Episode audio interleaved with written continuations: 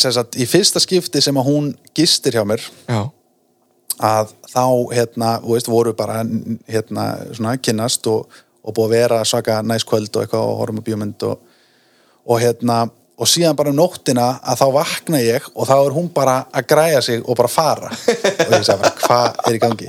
Og hún eitthvað sem, hæ, ég ætla bara hérna, drífa mig eitthvað, ég get ekki alveg sofið. Já. og hérna þá sérst gat hún ekki sofið út að ég hraut eins og göttur hérna. Og, og ég náttúrulega leitt hræðilega út sko. Og ég, alveg, ég vissi það alveg. Þetta var bara svona, ég gat ekki í þessu gert. Ég bara þegar ég er sofandi þá ræði ég ekki hvað ég geri. Já. þannig ég er ógeðslu, eða var ógeðslugur þegar ég hérna svo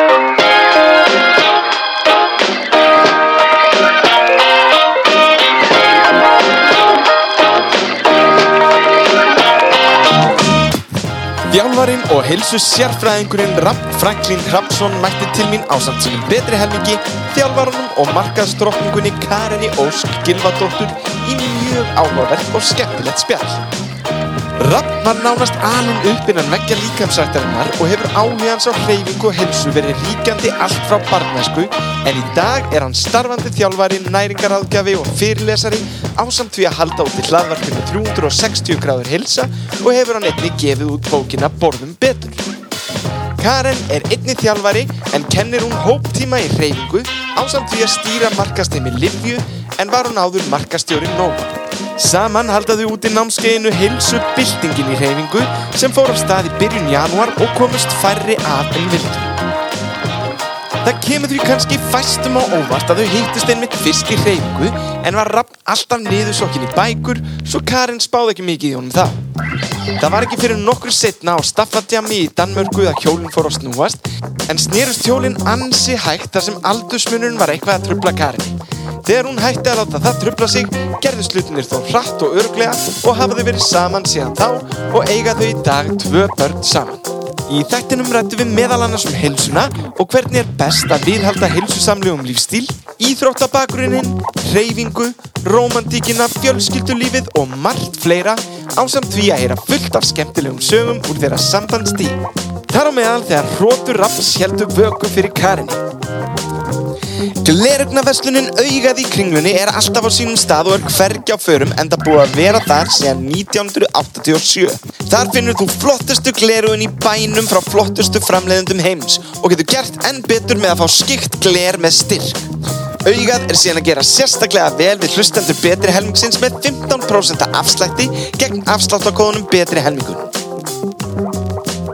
Það er hægt að græja fötin á alla fjölskylduna á bestseller.is en inn á þeirri síðu er frábært úrval af fötum á geggjuðu verði. Síðan er virkilega einföld og bjóðaðu upp á fría heimsendingu ef verslað er fyrir meira en 10.000 krónur. Fyrir þá sem vilja frekar mæti búðina er síðan alltaf hægt að kíkja við í Jack Jones, Name It, Veromóta, Vila eða Selected og fá topp þjónustu við valið á fötum. Og fór ég einmitt fyrir skemmstu og græjaði föt á mig og börnin og fekk algjöra A-klassa þjónustu.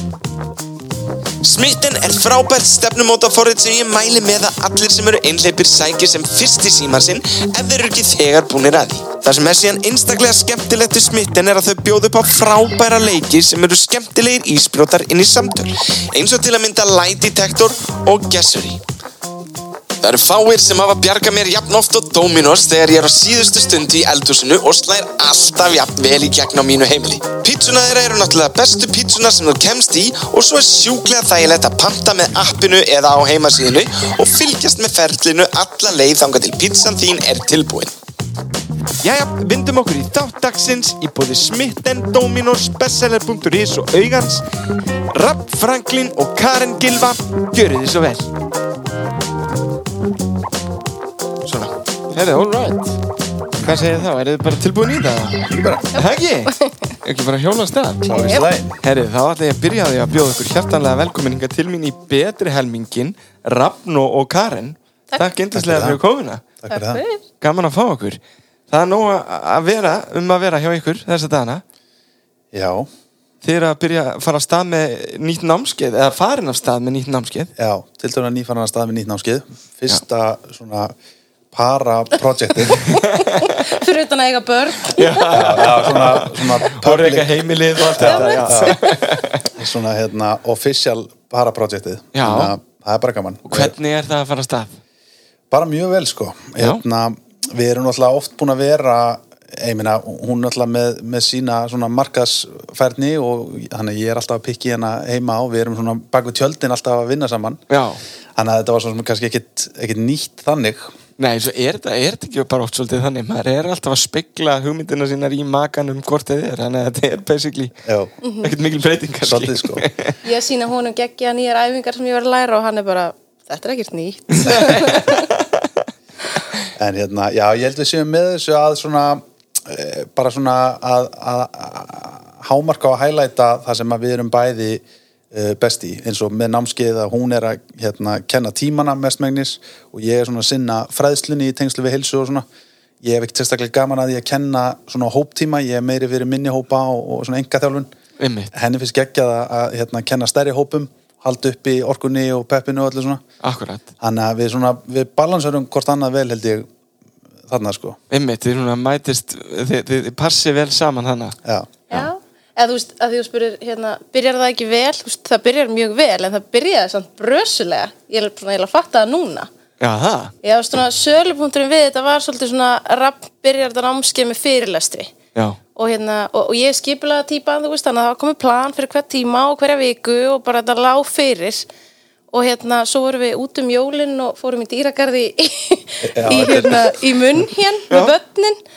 Og hérna og Rafnir, vilt þú segja söguna eða? Já þetta, er, þetta er alveg svona pínu löng saga þannig séð já, komum við að það við fýlum það í- Sko í stuttumáli þannig séð þá hérna, vorum við að koma úr skíðaferð og við vissum að þetta námski var að fara að byrja og það var svona erfitt einhvern veginn að, að byrja að undirbúa það af því að við vorum alltaf bara með börnin hann og skíðum og og stíft prógram og, hérna, og svo leiðinni heima þá stoppum við í munn hér og fórum hérna, með börnin dýragarð og, og ég bitin af einhverju sem ég veit ekkert hvað var bara, Einhverju skordýri. já, einhverju skordýri og, hérna, og fæði svona svaka ánæmisviðbröð já, spáði ekkert í því, ég hef oft verið bitinn og, og líka fengið ánæmisviðbröð og nema ég bara svona alveg klóra mig massíft í þessu og hérna, alveg þá til mig fyrir að svíða og enda að fá svona einhverja smá sýkingu í þetta. Ok. Og svo í kjölfari gerði ég allt sem ég hef ekki átt að gera hérna, í tengslum við þetta allt saman. Og, og þetta einhvern veginn óks og óks og, hérna, og endaði ég fekk bara svona væga blóðeitrun. Jesus, eiginlega bara sko daginn sem að ég átt að vera með fyrirlesturinn hérna, í fyrsta tímanum á námskeiðinu oh, og þannig að hérna, ég þurfti að fara upp á spítala og, og hérna, svaka vesin í kringum þetta og, og þannig að þetta byrjaði, já, byrjaði svolítið bröðsumlega sko. og þetta var alveg svona því ég, ég er svona með markað sölu og þjónustu bakgrunn og svona þú veist maður uppfyllir lofórið sem maður sendir hann út og það var bara fyrsti tími hefst og fyrirlestur með rapp hann eitthvað, ég þarf að vera bara bráðmót ég er bara neitt í dag. Við getum ekki gert það í dag. Þú fer bara morgun. Já, svo svona sá, sá ég að mér með það. Hún var alveg tilbúin að fórna mér bara til að geta delivera hérna, á námskinu sko. það er ekki að en skráningin er góð og, og, og, og nóga fólki að mæta? Já, Já, algjörlega. og, hérna, og hefur bara gengið vel þú veist, að halda hópnum og, hérna, og uh, bara ótrúlega gaman að, að hérna, vera komið með eitthvað svona uh, námskeið þar sem við getum miðlað bara svona svolítið okkar vegferð og, og öll í tengslum við heilsu, þannig að það er gaman að vera svona saman og þetta er búið að vera ákveðin svona vegferð fyrir okkur saman líka Já. bara í gegnum árin að erum alltaf að taka svona nýtt og nýtt skref í tengslu við bara heilbæran lífstíl einmitt, þannig að að það verið gaman að vera saman í því að einhvern veginn miðla þetta til veist, annara og, og við komum með svona ákveði ólík perspektíf líka í tengslum við þetta. Veist, við erum með ákveði ólíka nálgun þannig séð á bara lífstílun okkar en, en svona sömu kannski minnstur Já. þannig að hérna eh, ég held, að, ég held að fólk fái mjög mikið út úr því að það er hann á námskeiðinu og ég kannski að, að segja eitthvað og svo kemur svona Karin og skýtur inn með, með sitt perspektíf og svona hérna, bætur upp fyrir það sem að, það sem að hérna, mig vantar í rauninni. Já, akkurat. Svona, eins og við sögðum á bara einhvern veginn balansi hvert annað Já, vel já. en, en veist, og, og, og hvernig er veist, uppbyggingin á námskjönu það byrjar með fyrirlestinum og stundum. Stundum. Þegar það þarf ekki að vera stípla Já, hérna uh, þetta er sko uh, þetta eru æfingar tvisar viku, svona Já. svolítið eins og hefbundin námskeið með fókus á, á hérna, styrtaþjálfun og, og svo erum við með aukaæfingu hérna, sem við setjum saman fyrir fólk þannig að það getur farið sjálft og, og tekið aukaæfingu. Og Og er, er hún þá bara, sorry, ég grípi inn í, er, er hún þá svona persónubundnari eða, eða? Um, ekki þannig, hún er rauninni bara miða að hérna, svona nokkurn veginn getust í einstaklingsins, já. já, eða sérst fólks í námskeiðinu og svo náttúrulega að aðlagan eftir, eftir getust í og svona um, og, og svo það sem að gera námskeið svona uník er að við bætum inn alveg massa fræðslu í gegnum allt námskeið sem byrja náttúrulega á þessum fyrirlestri sem að svona rammar svolítið vegferðina sem við erum að fara á og, og svo erum við stanslöst að koma með alls konar áskoranir og hérna uh, og, og fræðslu og hitt og þetta í tengslum við Einmitt. Sýnin okkar er kannski svolítið svo, þú veist að þetta sé ekki eitthvað svona sex vikna átaksnámskeið Akkurat. heldur þetta séu svona sex vikur til að fá fræðslu og þekkingu að því að það sem við höfum upplifað er að svona þekking og það er, og upplýsingar er það sem að eiginlega drýfur mann áfram í að vilja breyta lífstílnum. Já. Það er þegar maður fer að fræða sig og lesa og, og skilur þetta, þá langar manni, þá er maður ekki að berjast í því, heldur langar manni og okkur langar svona að koma því áleiðis þannig að síðasta vikar í námskeiðinu er svolítið bara svona, hér er fyrsta vikan í þínu lífi hér eftir. Já, þannig að það er sem okkur langar og, og, hérna, og það er kannski líka svona breytingin á þessu með við annað. Þetta er ekki eitthvað svona taktu átak í sex vikur þetta er svona, já ég hefjum vegferðina. Já. og svona já, stökkpallurinn Svo byrjum ykkur að hugafarsbreytingu. svolítið sko, já, og bara lítil skref. Ekki, ekki byrja námskeiði og hætta bara sigur, fara fyrir að sofa, ekki drekka kaffi og aldrei fóði pizza Já, aftur og þú veist að því nú ertu byrjaður og faraði í rektin á hverjum degi. Einmitt. heldur gerði þetta þannig að þetta sé viðvarandi. Einmitt. og við erum með mjög fjölbreyttan hóp á námskeiðinu, við vorum ótrúlega gaman að kynast þeim og ætlum að byrja með annan námskeið eftir að þetta klárast. Mm. þannig hérna, og, og svo hver veit kannski verða svo framhaldsnámskeið fyrir þá sem að vilja bæta við sig ennþá meiru. Einmitt, þannig að þetta, eh, þetta hefur mikið potential allavega, en þú veist, einmitt talandi um þetta, þú veist eh, að því að hérna það er einhvern veginn, það, það er allir að leita einhvern svona töfralust, hvað þetta var þar því það nennir einhvern veginn aldrei neinn að leggja inn vinnuna, en þú veist, það vilja allir einhvern veginn að sjá árangur strax og eitthvað svo leiðis, hvað, þú veist að því þið eru bæði búin að vera að lifa og hrærast í þessu í svolítinn tíma. Veist, hvað, hvað er, hvernig horfið þið á svona kúra og svona þegar fólk er að taka einmitt einhverjum svona dramatískar breytingar kannski svolítið á líferni? Sko, ég myndi segja að hérna, já, það er rétt hjá þér. Það er allir að leita að skyndilausnunum og það á einhvern veginn alltaf gerast í gær og, og, hérna, og fólk býður oft með þangalega að það með algjörst einhvern veginn ógeð á, á sjálfu sér. Og þá mætir það sérstaklega til mín, þú veist, þá kemur það til mín og, og hérna, vera alveg mælirinn fullur og hérna Já, þá er það tilbúið að borga mér þessi smá ekstra til að hafa mannin yfir sér. Telja þessar endurtegningar en, en í grunninn sko finnst mér þetta byggja á ákveðnum svona rökvillum og, og miskiling að því leiti að fólk, fólk heldur ofta aðeins og heilbyrjuðu lífstíl eða það að, að svona vegferðin að komast í gott form sé og þurfa að vera ótrúlega leiðileg og ótrúlega erfið og allt bara í einhverjum bönnum og, og þess áttar einmitt, en það er svolítið líka markmið með námskeiðinu og bara í rauninni öllu sem að ég geri er að miðla því að, að e, þú veist, hluta af því að gera þetta lífstíl þýðir að þetta verður að vera sustainable fyrir þig. Já, og ef þetta á að vera sustainable þá verður þetta að vera eitthvað í rauninni, hérna, eðli málsins er að þetta verður að vera eitthvað sem að þú ræður við að gera Já, það sem eftir er.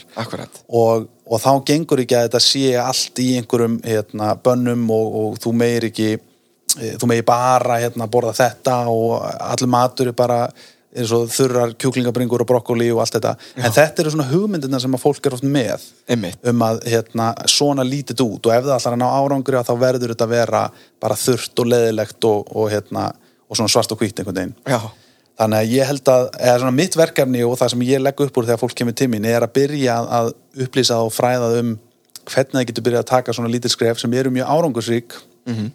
en hérna eru samt þannig að þú þarft ekki að einhvern veginn gjör breyta öllu. Viðráðanleg. Já, bara viðræðaleg og, og það er náttúrulega það sem að og, og, og hluta þessu er líka að þetta tekur tíma og þarf þólimæði út af því að þetta er langtíma vegferð og, og það er náttúrulega það sem við gerðum. Við tókum svona lítil skref jafnt og þétt. Ef ég hefði tekið mig fyrir ára síðan og, og að henda mér á bara lífstílinn sem ég er á í dag Já. veist, ég hef enst í sko rúglega þrjá daga. Veist, þetta er bara verið ómikið sjokk fyrir mig bara allt og mik mikla breytingar. Já. en með jöfnum og þetta skröfum minna nú lif ég allt öðrum lífstíl og, og hérna, allt annað mataræði og allt heldur en ég gerði þá en, en á mjög svona árenslulegusan máta út af því að þetta er bara orðið hluti af hérna, mínu lífstíl og, og svona mínu minstri og, og líkil atrið í þessu líka fyrir mig er að hérna, það sem gerir mér auðvelt að gera þessar breytingar er út af því að ég hérna, afla mér þekkingarinnar. Og það er eins og Karin var að segja aðan það er svona leggjum við svona mikið upp úr því á, á námskeiðinu út af því að þegar þú hefur þekkinguna þegar þú veist af hverju þú ert að gera hlutin og hugsanlega af hverju þú ákveður að sleppingur og veist hvað áhrif það hefur á þig ef þú gerir það ekki Já. að þá verður allt í hennu miklu auðveldara að í rauninni annarkvað sleppa því að innleiða það. Já, bæði, já, einmitt, þetta snýst um að kannski ykkur, á ykkurum hluta að réttla þetta af hverju úr að þessu fyrir sjálfu þér einhvern veginn, komast að, já, einmitt. En, og, veist, en, en talandi um það, veist þið, þannig að þú tókst þið kannski bæði, tóku þessar breytingar á ykkar lífstíl þá bara svona í hægum skrefum með það? Ég, Já, algjörlega. Og við byrjuðum hérna Ég held sko, ég, ég var hægt að drekka gós þegar við byrjuðum saman. Já, og það var fyrir mig sko hérna, eh, ég var Hún engin, fannst ég galin eiginlega. Ég var engin kannski einhver svona úlstra gósisti sko en, en ég kunni virkilega meta hérna síða kóki dós og, og hitt og þetta sko. Og svo, svo var þetta eitthvað tímann hérna, eitthvað sömarið ákvaðu við ég eitthvað svona, heyrðu, tökum nammilösa viku. Já, eitthvað svona, og rafna alveg, nei, tökum nammilösa 30 daga. Já, og ég sagði nei. Það nú mikið? En þú veist, við, við gerðum það og við gerðum það saman. Og svo höfum við, bara eftir það höfum við ekki farið aftur í svona hefðbundi nammi, við eigum alveg okkar nammi og okkar spari trít, en Já. þú veist, ég elskaði nóga kropp og þrist, það geta allir votta það sem þekktu mig, bara þetta var í skál, það borðaði ég það, en þú veist, ekki snerta síðan þetta sumar. og, og þarna fór maður líka bara svona uppgöta, maður alltaf byrjar að kafa onni í alls konar í tengslum við mataræði og næringu og svona og, og maður fór svona uppgöta sérstaklega eins og í tengslum við gósið bara, þetta, þetta gefur þér bókstarlega ekkert Nei. það eina sem þetta gerir er að þetta er þetta er, þetta er næs rétt á meðan Já. en það situr ekkert eftir og þetta gefur þér í rauninni ekki neitt og eh, um leið og gefur þér kannski tvær, þrjár, fjóra vikur svona rými til að hérna, komast af þessu mm. að þá saknar þessu ekki neitt Nei, nei, og, og núna hérna ef maður fer í eitthvað svona hérna, eitthvað svona drikki í líkingu við gós, að maður finnst þetta bara svona alveg eiginlega ofsætt og þú veist, maður kann ekki að, meta þetta. Og ég heyrt þetta rosalega mikið frá fólki að þegar það er búið að kött út gós í einhver tíma byrjar það aftur, að þá það bara ofsætt og bara vond að bræða eiginlega. Já, bara svona, að, bara allt, allt og mikið. En, hver, en hvernig þá með bara fyrst ég nú með ykkur hérna? Hvernig er það með eins og allt þetta síródót og síkurlösadót hvar, hvar hvar standið þið þar? það eru skipta skoðanir á þessu. Um, hérna, eh, þetta fer svona fram og tilbaka og, og sumir eru með sterkani skoðanir en aðrir. Uh, ég, ég vil persónulega hafa vaðið fyrir neðan mig í þessum málum. Þannig að ég, ég forðast svona flest gerfisætefni Já. eftir fremsta megni. Um, við höfum, eða ég á tímabili notaði svona svolítið af eins og stefju og, og hérna og, og rithritól og svona náttúrulegri hérna gerfisætefnum Já, en ég hef svona farið meir í það frekar að bara nota uh, svona náttúrulega sætu já, og bara í svona hóflegu magni og, og reyni bara svona almennt að, að takmarka bara í rauninni öll svona gerfustefni og, og, hérna, og líka náttúrulega sætefni en, en ef að ég fer í það þá er það eins og stefja eða erythritol eða svona. Já. en eins og aspartam og súkralósi og hérna, sulfan K og, og þess að Já. að það er svona eh, það er að ég að það þannig að það er ekki Coke Zero hjá þér. Og ykkur kannski. Nei, hérna ekkert svoleiði sko. Nei, einmitt, en að þið erum að tala svona mikið um, um nammi og, og mönns og svona, að þá er ég nú með hérna lið sem að ég kalla bara mönnsið og hann er í samstarfi við Dominos pítsu sem að eh, þá, þá ágætu pítsu þjónustu sem ég nota mér óspart sko. Hvernig eru þið þar? Eru þið að leiða ykkur veist, pítsur og svona eða? Sko það eru, það eru hérna, hátileg heilu pizzakvöld. Föstu dögum já, og því miður eru búin að koma börnunum upp á lægi með það líka þannig að það er alveg bara er ég vil pizzu þegar maður stundum ekki gýr en, en við gerum það nú eiginlega sjálf og við veljum súrdegspizzur svona þegar Já. við gerum það Já, hafa, hafa breyst aðeins pizzavenjunar Já. með honum Þannig að þið hefur ekkert mikið að- að hjóla í appið og svona minn Nei, ég, ég reyndar var sko, ég var svakalegur dóminusmaður Já. í, í mörg ár sko Já. og bara eins og þegar við vorum að byrja saman sko að, hérna, og, og svona rétt á undan því að þá ég, myndi skjóta að ég hafi borðað meðaltali eða panta mér að meðaltali Dominus 3 viku. Já, já. Og, Þetta er svo þægilegt. Svo gott líka. Fyrir hérna það. En, en svo núna erum við svona hérna, búin að breyta þessum og, og núna þegar við fáum okkur pítsu að þá yfirleitt hérna, erum við súrdeg, gerum hana sjálf og, hérna, og erum með svona erum aðeins nær kannski ítalska stílnum heldur en heldur en annars. Þannig að þeir eru kannski bara líka búin að aðla þetta að bara ykkar lífstíl í dag. Já, algjörlega. Og, og það er hérna og það er svolítið bara svona essensið í öllu þú veist að við, við köttum ekki endilega á hérna allt heldur svona aðlögum það veist, við, við borðum áfram eins og pítsur og, og þess að þar en svona tvíkum það til þú veist, þú, þú betur settur með að borða súrdeg heldur en hérna venjulegt um, að, að velja vel áleikin á þetta og svona hagraða hlutunum þannig að þú sért svona aðeins að, að minka skaðan sko. og kannski hreitni vörur já, já, Já. svona náttúrulegri en við erum svo sem ekki heilug sko. Við erum alveg okkar, okkar syndir. Þið eigið alveg ykkar Dominus kvöld reyndar, reyndar, hérna, komin komin örgulega þó nokkur ár síðan við fundum Dominus síðan, sko. Það er, hérna, já, en, en það eru ákveðna syndir, sko. Einmitt. það eru alveg til staðar, sko. Það er til staðar eins og hjá flestum. Það er ekkert hægt að vera fullkomin í. En hérna, talandi um þetta allt saman Þá hérna spurði ég ykkur hvað þið eru það mennsa og, og Karen svaraði því að, að, að það væri helst svona bara kannski pop og, og, og dögt súkulæði og svo sagði hann að ef þú ætlar að gera ekstra vel við þig rafna þá þá væri það hérna græna tónís súkulæðið já, það er náttúrulega, sko ég, þegar ég kemst í græna tónisúkulega ef það er til á heimilinu þá er það yfirleitt horfið bara en ég einu sem spotta þannig að það er ekkert, það er ekkert oft til kannski. Um, Já, við, við eigum það svona alveg reglulega svo sem upp í skáp sko. en hérna uh, já, þetta er svona þetta er svona ákveð trít, sko, tónís. Og en, það er líka dæmi sko, þú veist, að því við erum að segja hérna, þetta lífranna dökka sig út með það er bara svona svolítið legit sko, lítill Já. sigur Já. uh, en hreint. En hérna tónis er með meiri sigur en það er samt líka svona hreint þú veist, það er ekki svona mikið af aukaefnum og þetta er svona nokkuð legit innihald miða við nammi. Miða við bara einmitt svona sigrað súkulæði já, þannig að hérna, já. Já, ég er hérna að opna þetta svo við getum verið að gæða okkur á henni þessu. spjöllum. En þetta eins og, eins og poppið og, og hérna súkulega og sérstaklega dökkað, þetta er bara svona klassík, þetta er svona eitthvað sem við grípum hérna bara þægileg í. Maður vill svona hérna fá okkar smá mönns já, svona yfir, yfir sjónvastættinu kannski eða eitthvað svona leiðis Já, og, og ég persónulega nota eins og, eins þetta dökkasúkulaði oft bara svona til að síla svona máltíðum, bara svona, veist, einn, tvær rúður, Já. einhvern veginn það loka svona máltíðinni og gefur svona smá touch í lokin. já,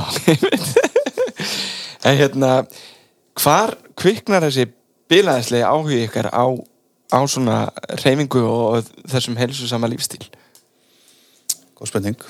þetta er í blóðun á sráps Já, ég er náttúrulega elst pínu upp í hérna, þessu umhverfið, eða svona allavega líkasræktar umhverfinu og hérna, og síðan í uppeldinu mínu að þá var mamma mjög mikið svona ofta hérna, eða bara svona inn í þessum geira og, og það var alveg þokkalegt aðhald svona í mataræðismálum á heimilinu sko. það var sjaldan til nammi og hérna, það var engin kekkskápur eða neitt svo leiðis á mínu heimili.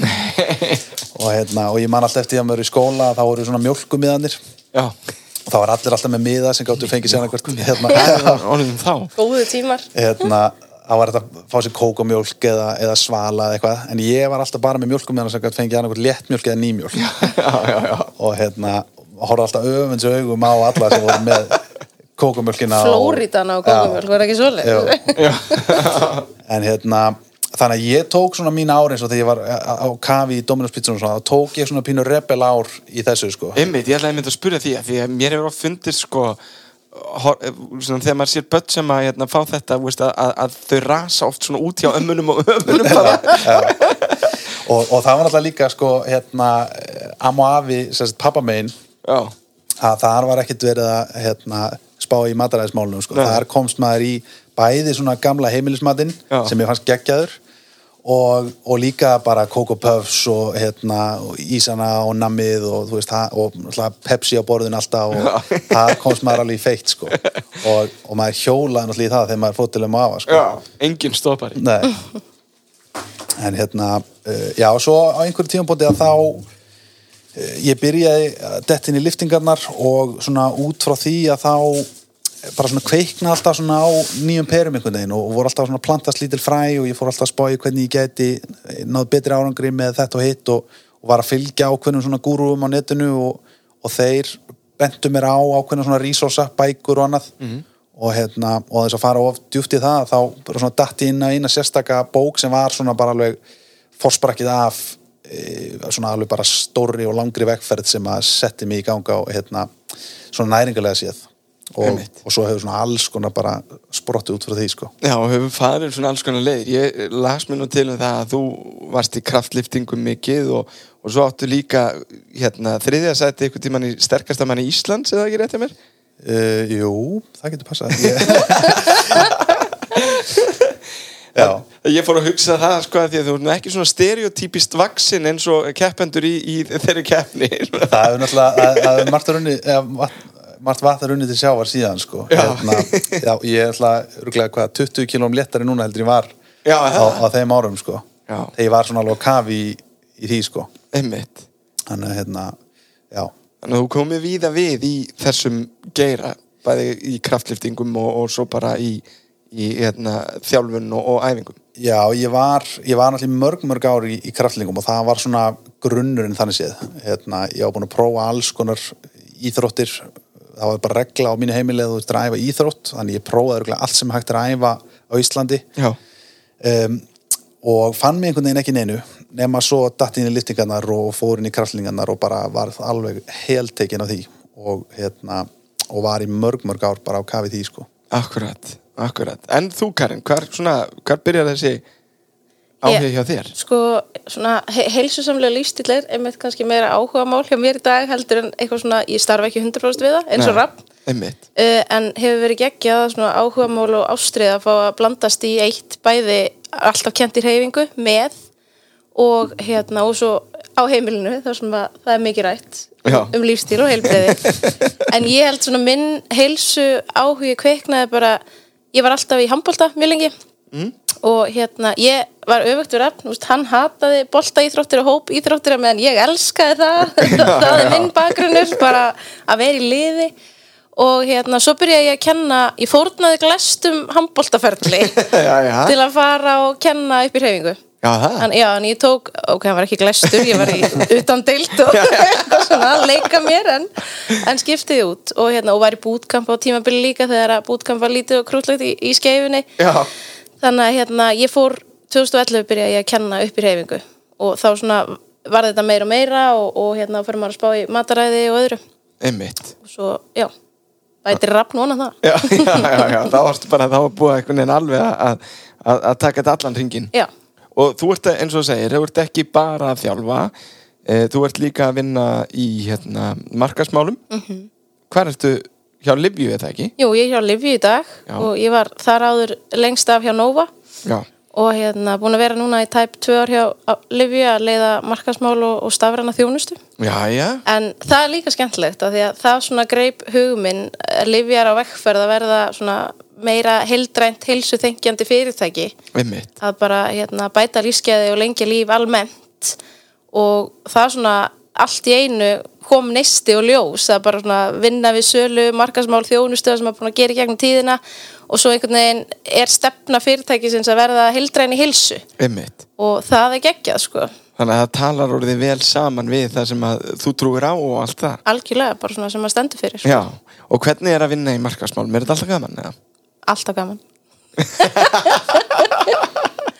að, Jú, mér finnst það það á vel við mig sko. Ég hérna, er algjörlega. Þú veist, þetta er það sem ég lesi í mínum frítíma þegar ég er ekki að lesa um eitthvað heilsutengt sko. Einmitt.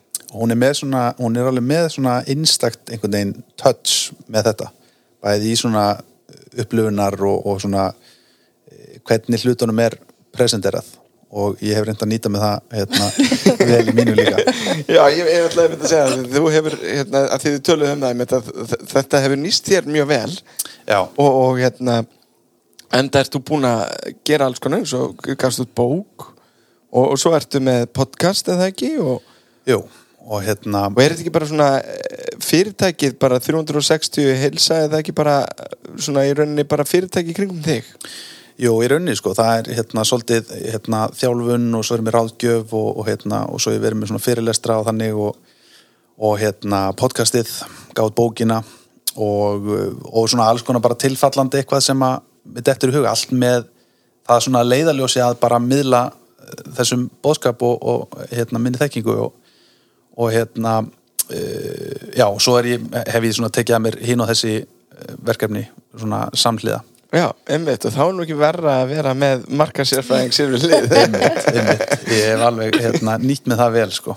og svo sem það held ég virkar líka alveg í báðar áttir sko. ég held að sé fáir jafn hóverir með þekkinguna sína og rapp sem að hérna, ég eila næjón mikið upp á bókunum sko. og, hérna, og það hefur líka reynst vel í því sem ég er að gera að hérna, fá hans input sko. Einmitt, einmitt. Ég hérna spyr nú alla sem koma til mín hvernig þeir kynnast? Og ég geri það allt í samstarfi við Smitten sem er uh, nýtt og fest uh, stefnumóta eða nýtt, það er nú búið að vera í tvö ár uh, stefnumóta app og það sem þau eru að gera er náttúrulega bara þau eru að breyta leiknum sko. að, að það er bara það er, þetta er miklu meira forrið heldur en bara, veist, þetta swipe left and right, sko. Og hérna, ég mæli með því að allir sækja sér þetta í símanna sína sem eru einleipir og eru að hlusta. En, en að samanskapi þá ætla ég að spyrja ykkur bara hvar hérna kynnist þið og hvernig? Já. Ég segi svo sögðu að þú. Þú mátt, ok, þetta er, er áhugaverð saga Já, ég skal hoppa inn í að þú ert ekki svo rétt frá hérna, hann segir hann að þú leir um, við erum náttúrulega hérna, erum og vorum að vinna saman. Hún var að kenna hérna, hóptíma þjálfun og, og ég var að þjálfa enga þjálfun Mhm. og þannig að ég vissi alltaf hver hún var og ekki, ekki það að ég hef tekið eftir því samt sko. Ég, það var alveg þannig ég var, þú veist, þegar maður er að kenna hóptími reyfingu þá svona kemur og fer svolítið bara Já, bara inn í inn og Rapp satt alltaf þarna að vinna og ég labbaði inn alltaf bara um daginn og hann svara Já, aldrei og ég var já. alltaf bara svona gætir verið fúl, fúl, fúlar gæ og henni fannst ég náttúrulega hún- held ég að vera alveg drefleðileg sko. en hérna kunnu náttúrulega bara ekki að meta að ég var í work mode þannig sko. ég var ekkert eitthvað ég var ekkert að hérna, spá í henni sko. en hérna uh, já, við, við sagt, vissum alveg hérna, af hver öru og hérna og allt það og uh, síðan flutti ég til Danmörkur og, hérna, og bjóð þær í smá tíma og, og svo koma ásáttíð hreyfingar. Já. og við ákveðum nokkru þjálfarar að hittast nokkrum dögum áður og uh, bara svona hérna, taka nokkra daga, tvo, tvo daga eða eitthvað fyrir ásáttíðina bara í eitthvað svona smá skrall og eitthvað. Og fyrir bara svona einskjara tilviljun að, að þá er Karen dregin með að þetta voru bara við enga þjálfararnir Já, þannig að hérna, e, það var svona svolítið tilvíðunarkent að, að hérna, hún bættist í hópin bara svona jámannskja til í þetta? Já, já, ekki með. Ekki með. Ekki og hérna, þannig að e, það var svo leiðis og þau flugu út og ég hérna, tók bara lestina í bjó í árusum þannig að hérna, tók lestina yfir til kaupinu og hittið á flugulunum og það má segja svona bara, já hún svona, myndi ég segja, uppgötaði mig upp á nýtt þarna, það, það þú er alltaf að sjá þú væri ekki þessi fúli þetta þar hérna, var ég náttúrulega ekki í vinnugalanum og, hérna, og svona aðeins, aðeins meira brosandi og svona. Og um, þannig að þá svona kveiknaði eitthvað. Það var svona eitthvað uh, væp í gangi sko, og, hérna, og svo alltaf bara förum við og, hérna, heim og, og byrjum okkur svona skralli og eitthvað og var það ekki fyrsta kvöldi sem að hérna, e, það var voru miklu strömmar Já, hérna, það var, það voru svakalegi strömmar hérna, fyrsta kvöldið og, og við hérna, endum okkur skemmti stað og, og hérna, eigum fyrsta korsinn og eitthvað svona. Skemmtist að sleik og, og sko á, á sko þeir sem hafa farið til Danmörku að djamma eða köpen Vist, ég veit ekki hvort ég á að segja þetta E- þetta. var LA bar í köpun Það var mest var sjúskada ekkert sérstaklega romantist sko. ég var líka hrikalega ölvaður hana Ok, nóg það. Þannig hérna, en þetta bara, Þetta bara í, íslenskt í Danmörku. það þurfti að tjúna þessu spennaðis niður og, hérna, og það lukkaðist þarna.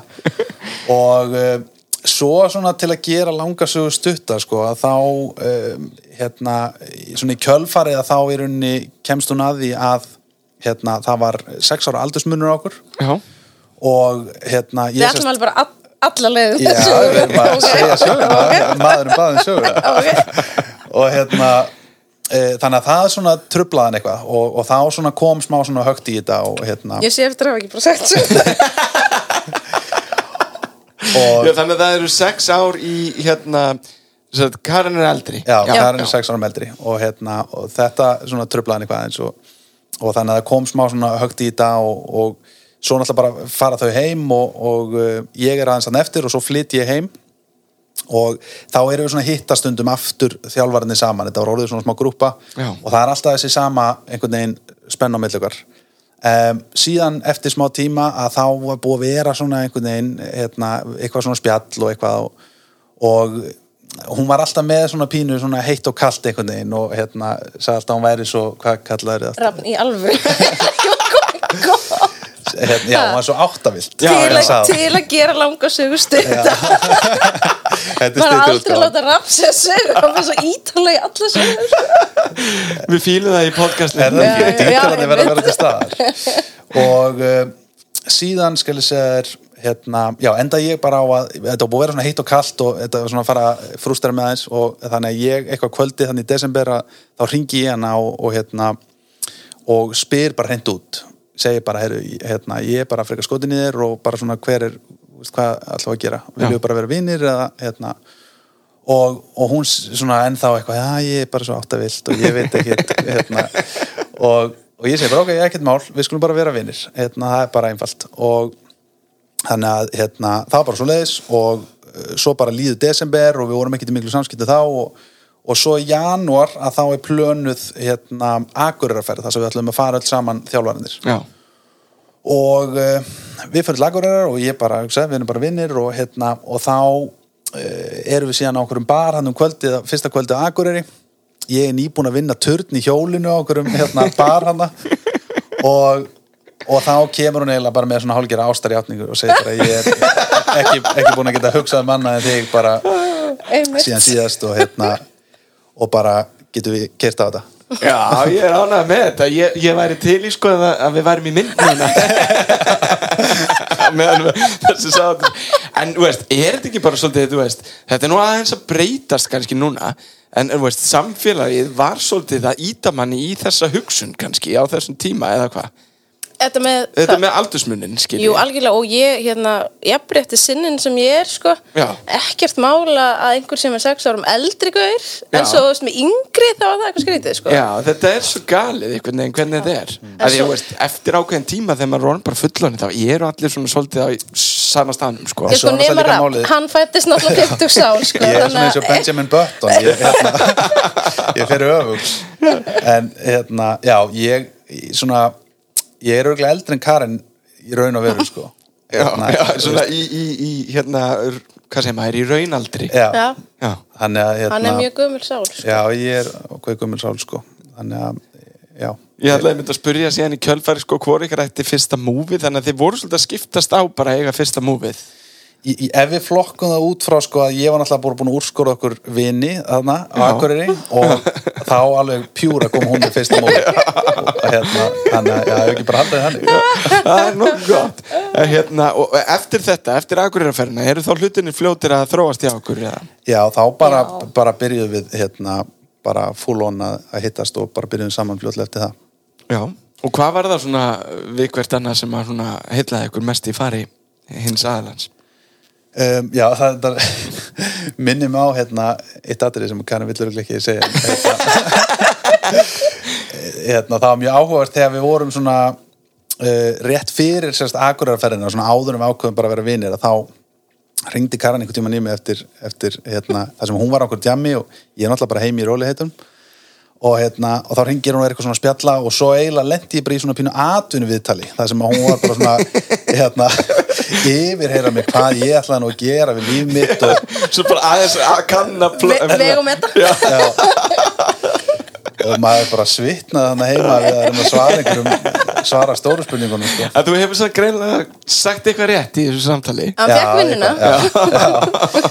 en hérna já, það er líka svona uh, hlutaði sem ég held að við heilum við hana sko. hún er hérna hún er svona sjálfstæð og, og ákveðin og, og hérna þó hún vissi ekki hvað hún vildi þarna þá samt hérna þá er hún svona ákveðin í mörgu og sérstaklega eins og bara í, í vinnu og þess aftar og hérna þannig að það er stór hlutaði held ég sem að hafi heilum með hana Einmitt. Það er svona almennt í lífinu að þá, þá er hún svona svolítið með skýra stefnu Já, og hérna og það sem líka það sem að mér finnst heillandi er að hún er náttúrulega með svona, eins og ég sagði á þann, einstætt lag á því sem hún gerir og hefur náttúrulega ástriðið fyrir því. Og, og mér persónulega finnst það heillandi út af því að það er líka bara eitthvað sem ég upplifu sjálfur hérna, með, með það sem ég geri. Þú veist, að bara hafa svona ástriðið fyrir því sem þú gerir og, og finna skaman í því sem þú gerir. Og uh, og þá líka kannski er maður, sýnir maður því meiri skilning líka þegar, að, þegar að aðilin er að sinna vinnunni sinni. Já. að því að þetta er, þetta er meir en bara vinna. Einmitt. Og, og þú sér náttúrulega bara manneskina blómstra þá, veist, þegar hún dettur svona í sitt element, sko. Já, einmitt. En, en Karin, hvað var það svona í hans færi sem að heilaði þig? Sjúklega sætur ekki lengur í kraftliftingum þannig eða svona þarna þessum svakalega kraftliftingum þannig að mínus 20 kíló sko þegar Já, það var að byrja Tjók. nei hérna Rafnir Rafnir kannski það sama hann hefur bara svona brennandi ástríðu fyrir því sem hann gerir og hann er alltaf svona hann stöðugt leitar leið að besta sig. Uh, hann, svona, hann er sjaldan sattur hann er aldrei búinn. Hann hann vill alltaf meira og gera betur og, og finnur leiði til þess. Einmitt. Einmitt, þetta er bara mjög góð svör. Já, ég held líka svona, veist, þannig líka vegu við hvort annað svolítið upp, sko. Svona konseptið sem allir það ekki, extrovert og, og introvert. Og það hefur bæði verið lærdómur að, að svona, hérna, læra inn á hvort annað þar. Já. og líka bara læra inn á mismunandi svona feril, þú veist, hann er með sitt eigið uh, og, og í verktakastarfi, þú veist, sem er allt aðra kröfur þegar allt í nári börn og heimili, þú veist, allt aðra kröfur í því heldur en starfi það sem þú starfir hjá fyrirtæki. Einmitt. Og einhvern veginn hvort okkar myndi vilja gera það sem hinn gerir, þú veist, ég skil hann ekkert að nennan þessu og hún finnst ég alveg galinn að nennan að vinna hjá fyrirtæki. Já, og hérna, þannig að við höfum svona bæði lært að, að byrja virðingu fyrir þessu hjá hvort öðru sem að hefur alveg verið lærdomsferli og svo þetta að, að hérna, kunna meta að við séum ólík og höfum ólíka kosti og nærumst kannski á ólíkum hlutum líka. Þó að það hjálpi að við höfum sömu ástriði almennt í grunninn. Já, já, já, þannig að veist, það er einhvern veginn sömu gildin en, en ekki endilega veist, nákvæmlega sama leiðin að gildunum Nákvæmlega. Já, og ég held einmitt út af því ég er alveg mikill svona introvert hún mikill extrovert og ég held að e, það hafi, að ég upplifa að það hefur svona balanserað mig allavega, mm. hún, hún hefur dreigið mig alveg massíft út úr skilinni með alls konar og, og, og hún er svona e, hún dregur okkur áfram á alla viðburði og hún bókar hérna, okkur í alls konar svona félagsleik gig og eitthvað, og ég væri örgulega bara hérna, inn í einhverjum helli alla dag þannig að það og, og oft er það eitthvað sem að ég nýt minn síðan mjög mikið í en, en mundi kannski gendilega einhvern veginn sækja það. sjálfur Já, einhvern já. veginn. Við veist geggjað, uh, hvernig orðar þetta? Félagsleg gig. Það var að klára bara. En á hérna- móti þá líka hefur hann svona kannski dreigið mig aðeins inn á við líka, þú veist. Ég með mikla orku út af við og kannski vantað að beinin aðeins inn á við líka. Þannig að hérna, hann hefur líka kent mér margt þar og, og já, Já, þetta er bara svona, svona eins og maður hefur, að því að nú er ég að taka upp hérna 94. þáttin og veist, maður heyrir, heyrir að, að veist, þetta er svolítið hérna svolítið svona holt held ég hjá fólki að vera ekki, að vera nógu lík en samt ekki alveg eins, sko, vera svona öðruvísi á, á, Já, á einhverjum stegum algjörlega sko. En á móti kemur hefur náttúrulega verið þú veist að hafa verið svona alveg ákveðin árekstrar. Maður þurft að, að læra svona að þú veist út af því að maður skilur kannski ekki hvaðan hinn manneskjan kemur þegar við erum svona ólíki grunning hvað þetta varar en, en ég held að það hafi svo lengi sem að þið, þið getið bara svona hérna rættum hlutina og, og, uh, unni með hvort öðru sín skilning og þess að þar að þá held ég við náða að slípa hvort annað mjög vel til að þessu leiti og, og, hérna, og lært að búa til rými veist, fyrir hvort annað til að gera sína hluti og, og, hérna, og það, sem við, eða, veist, það sem hver þarf að gera. Akkurat. Ég, ég er náttúrulega sko fyrst þegar að ég held náttúrulega bara að vera að ljúga. Það langar einhverjum að vera heima að lesa í staðan fyrir út og hitta fólk. Þú veist það bara, bara þú ert í fílu þú ert að ljúga, þið langar þetta ekki. Bara hvað er að? já, ég meina en, en það er það eitthvað svona hérna, það sem ég uppgæði eins og sko, mín svona fullkomna helgi var alltaf bara þegar það er ekkert að gerast um helgina Já. að það hugsa ég bara, það er fullkomna helgi. Bara svona, þú veist, ekkert ekkert plan út af því að þá einhvern veginn leimann svona og maður væri að fara á einhvern fundi að þyrst að vera einhver staðar eða eitthvað, veist, þá kom svona ákveðin nója einhvern veginn yfir mig. Hennar dæmi um fullkomna helgi var bara full bókuð veist, helgi, dagskrá var bara. bara dagskrá alla helgina. Og þannig að svona þegar ég uppgötaði það þá var fyrst svona einhvern veginn út af því að þá ef að hún fór ekki í að plana eitthvað að þá var náttúrulega helgin bara hérna, stundum bara tóm og þá var hún svona óþreyfi full og, og bara, þú veist, heyrðu, hvað ætlum við ekki að gera neitt úr helginni Já. ég veist bara, heyrðu, við erum að hámarka helgina núna, sko. Og nú er þið náttúrulega að koma með tvö kríli, eða ekki rétt í mér jú. og, og hvernig hérna hvernig eru dagskránu um helgar hjá okkur núna? Er hún plönuð eða er hún óplönuð? Ég held sko við höfum náða að jafna hvort annað svolítið út þarna sko. Ég, hérna, ég kann meir orðið að meta svona rólegu, rólegu helgarnar og, hérna, og og minni plön. Já. Það þarf ekki alltaf að vera plan Nei, núna. nákvæmlega. Uh, en, hérna, en ég held að móti líka þá er, þá er gaman þegar það er eitthvað svona. Já, eitthvað fyrir stafni. Já, algjörlega. En þú veist, það eru bara, helgarnar eru bara, þú veist, pizzakvölda fyrstum og fimmleikar á laugatöfum og eitthvað svona. Það er alltaf eitthvað það, það er eiginlega svona óumflýjanlegt að vera ekki með eitthvað planið út komið með börn sko. Já. þannig að það er alltaf svona það er alltaf einhver dagskrá sko. Og hvaða aldri eru krakkarnir á? Fimm og tveggjára, eða rúmlega tveggjára Ah, na, partí Já, það partí. stuð sko. En svo eru líka, hérna, við erum duglega okkur með spáðum geggja að fara, mamma pappi á bústað og, og tengd og eiga svona sveit þannig að okkur finnst spáðum geggja og krökkun líka að breytum umhverju um helgar Já, það er geðvegt að kúpla sig oft út bara einmitt, Mhm. einhver staðar út á landi bara En talandi um að kúpla sig út hvað er svona, e, þegar þeir eru ekki vinnunni og þegar þeir þurfi bara svolítið svona me time, hvað svona, í hvað leitið þið? Svona til þess að hlaða batterín kannski. Já, ég, sko, mín, mín núvitund er svolítið bara kennslan, sko. Þegar ég er að kenna þá bara kemst ekkert annað að og það bara svona nærir mig.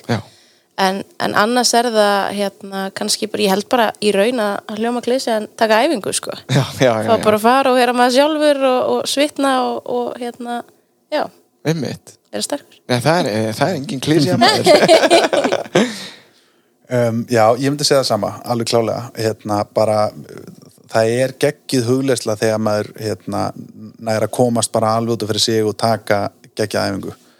Og um, svo myndi ég bæta við, mér finnst náttúrulega uh, geggjað bara að geta sittið einhvers staðar í róliheitum með góðan kaffibólla og góða bók og bara hérna, algjörlega bara út af fyrir mig. Einmitt að við vorum til dæmis á, hérna, við vorum á Akureyri síðustu helgi, þar sem þetta byrjaði allt Þar sem allt byrjaði. já, já. við vorum þar hérna, síðustu helgi og, og hérna, það fór örgulega helmingurinn að ferðin í að bara drekka kaffi og lesa og okkur fannst það trillt það, maður kann alltaf ekstra mikið að meta þetta þegar þú ert líka komið með tökríli sko, þú veist, og þá er mjög sjaldan friður sko. Já, þannig að þá einhvern veginn verða bara svona bestu ferðirnar að komast bara til að gera ekki neitt. Já, já.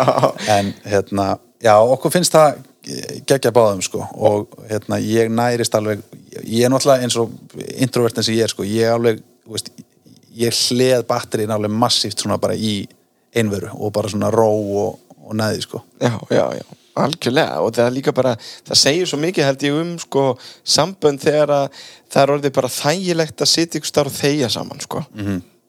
þó að það sé líka vissulega mjög gaman að spjalla saman. En, en, en bara það, að geta það er ótrúlega algjörlega. mikilvægt Algjörlega. Og, og þarna líka út að veist, hérna, stundum eru við bæði að lesa eitthvað svona heilsutengt eða ég er í einhverju heilsubók og svo les maður eitthvað nýtt og þá er líka gaman að hérna, út af því að hún hefur náttúrulega líka áhuga þessu veist, að, viðra hérna, þetta sem ég var að lesa við hana og svo kannski eigum einhver svona smá umræðum það og þannig að það eru líka oft gaman þegar við erum að lesa eitthvað út af því að oft, oftar en ekki erum við að lesa þá eitthvað svona non-fiction hérna, eitthvað fræðslutengt efni Já. og, og dettum þá í einhverjum svona smá umræður eða viðræður, Einmitt. þú veist, í tengslum við það sem við erum að lesa. Einmitt, þannig að lesturinn skapar síðan umræðum að senda mér ég segi oft, sko, sumir eru með svona app til að hlusta á svona úrdráttu bókum. Þú veist, fá bara svona aðalatrinn, ég er með app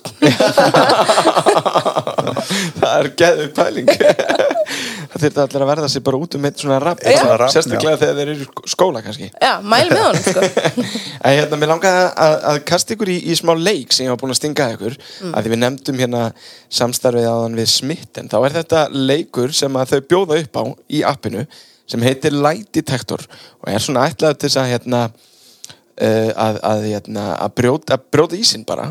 Og hérna ég baði ykkur um að undirbúa þrjár staðarendir og e, tvær þeirra ætti að vera sannar og ein lígi og ég ætla að reyna að spotta þessa lígi Ok, ég átti sko í miklu vandræði með þetta Þannig ég held að ég ætti að byrja að því mitt er verra. Já. Það er leðilega að byrja eftir afni Og allir sem þekki mig vita að Ég er ógeðslega lélega að ljúga Þannig ég ætla ekki að horfa þig En á á, að sko. samanskap get ég sagt það við þig hér að ég er búin að vera merkilega lélugur í þessum leik líka að finna lína kannski næja að bjarga þér.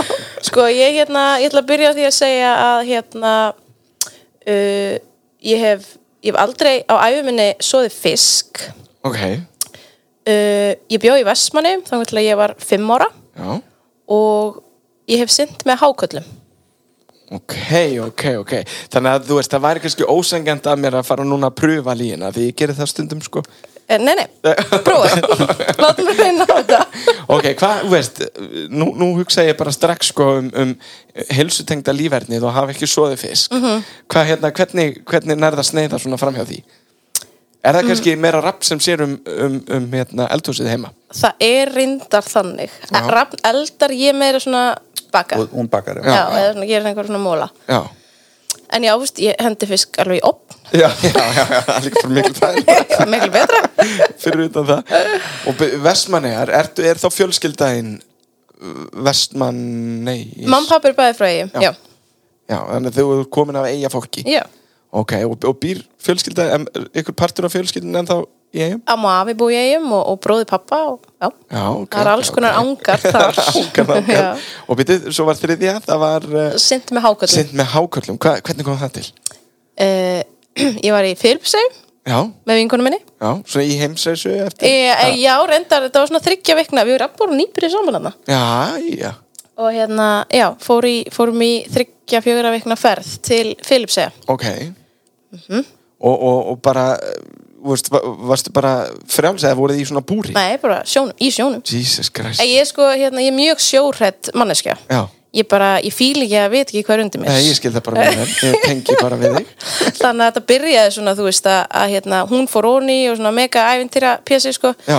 hún fór onni og alveg bara þetta er geggja þú verður að koma. Og ég bara mm -mm, ég er ekki að fara að koma. En hún svona seldi mér hugmyndin á því að geta svona komið til þess með svona staðrendir setna meir. Bara, Já, já, þetta er eitthvað sem getur sagt frá. Já. Ok, Og fólki finnst nákvæmlega. En hver, hákallin bara mjög hrætt þetta voru samt græmmetsæti hákallar Já, hann að þú varst alveg safe. Já, ég veist, ég, ég veit ekki. Ok, ok. Mér langar ekki til þess að hákallin sé lígi, sko. Um, Og ég held að, að, að, að hérna mögulega hafi verið ekki, sko, ég ætla, ég ætla að kasta í þetta. Mögulega, þá er familían frá eigum þannig að þú gast búið til svona að þetta er þú, þú hefur aldrei búið þar sjálf þannig ég ætla að segja að það sé lígin það er horrið hjá þér Búm Rabba bara, þú lítur ekki að koma eitthvað betra en þetta. Þetta er erfið en maður heldur, sko. Já, þetta var final dróðið, sko. Við fórum gegn alls er agalegt, sko. Venjulega er ég ekki hugmyndasnöð kona en þetta var eitthvað ofan í erfitt sko. Og Rabb bjargaði mér, hvað er með eitthvað gott Herru, já, sko, um, hérna, ég hefði á trommur lengi Já. og eh, þegar ég var 14 ára þá tók ég þátt í skrekk um, semst á trommur. Já, og uh, ég eiðilaði atriðið fyrir skólanum mínum uh, með því að gleyma kjöðunum. Það eina sem þú þurftir að muna. Já.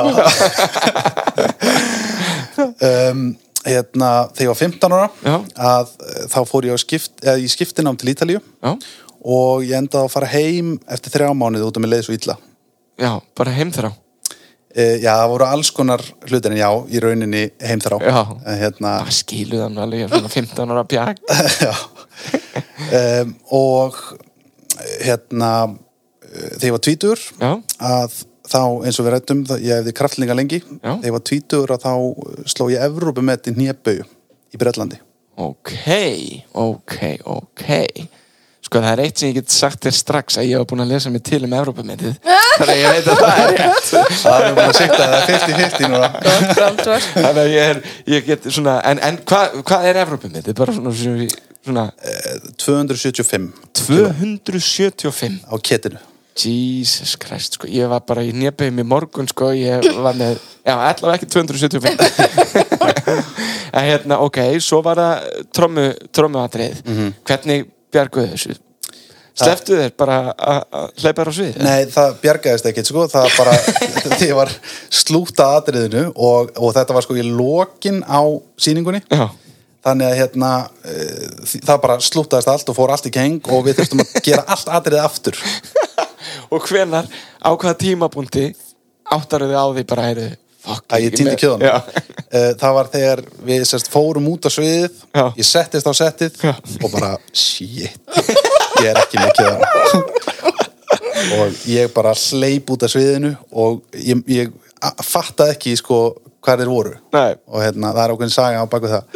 Er hérna, já, og ég hugsaði bara ég, veist, hvað get ég notað? Eitthvað annað, Já, já. bara eitthvað. En hérna, En þetta eitthvað bara fannst ekki Nei, það var bara ekkert. Þannig að hérna, það bara hinnir sem voru með mér stóðu bara svo hálfvitar á sviðinu. Og svo hérna ógeðslega óþægilegt moment. Já, ok, og Ítalían þar varstu í skiptinámi 15 ára gammal, var þetta þá bara fyrsta árið í framhaldsskóla eða eitthvað svona nei, nei, þetta var í tíundabæk já, ok, ok. Og, og hvar í, á Ítalíu? Þetta var á söður Ítalíu Foggia.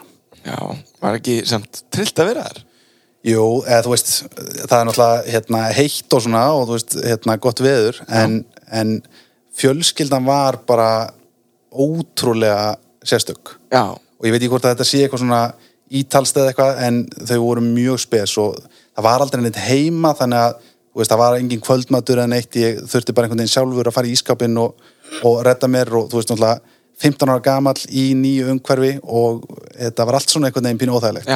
Töluðu náttúrulega allir ítölsku bara í skólanum þannig að ég einhvern veginn átti mjög erfitt með að kynast ykkurum og það var sagt, hérna, ein svona sýsti mín sem var jafnkvæmulega ég á heimilinu og hún einhvern veginn var líka bara stórsfyrðinni þannig að við náðum ekkert saman. Og, var ekki svona lífsreynsla sem þú mælir með allavega ekki, veist, þetta Nei, svo, svo er náttúrulega hérna, bróðir hennar hefur farið í skiptina um Ítali og hann bara elskaði það. Já. þannig að hérna, það var bara óhefni. Já, en hvar var, hvar var hann? Hann var nú á svolítið öðrum stað.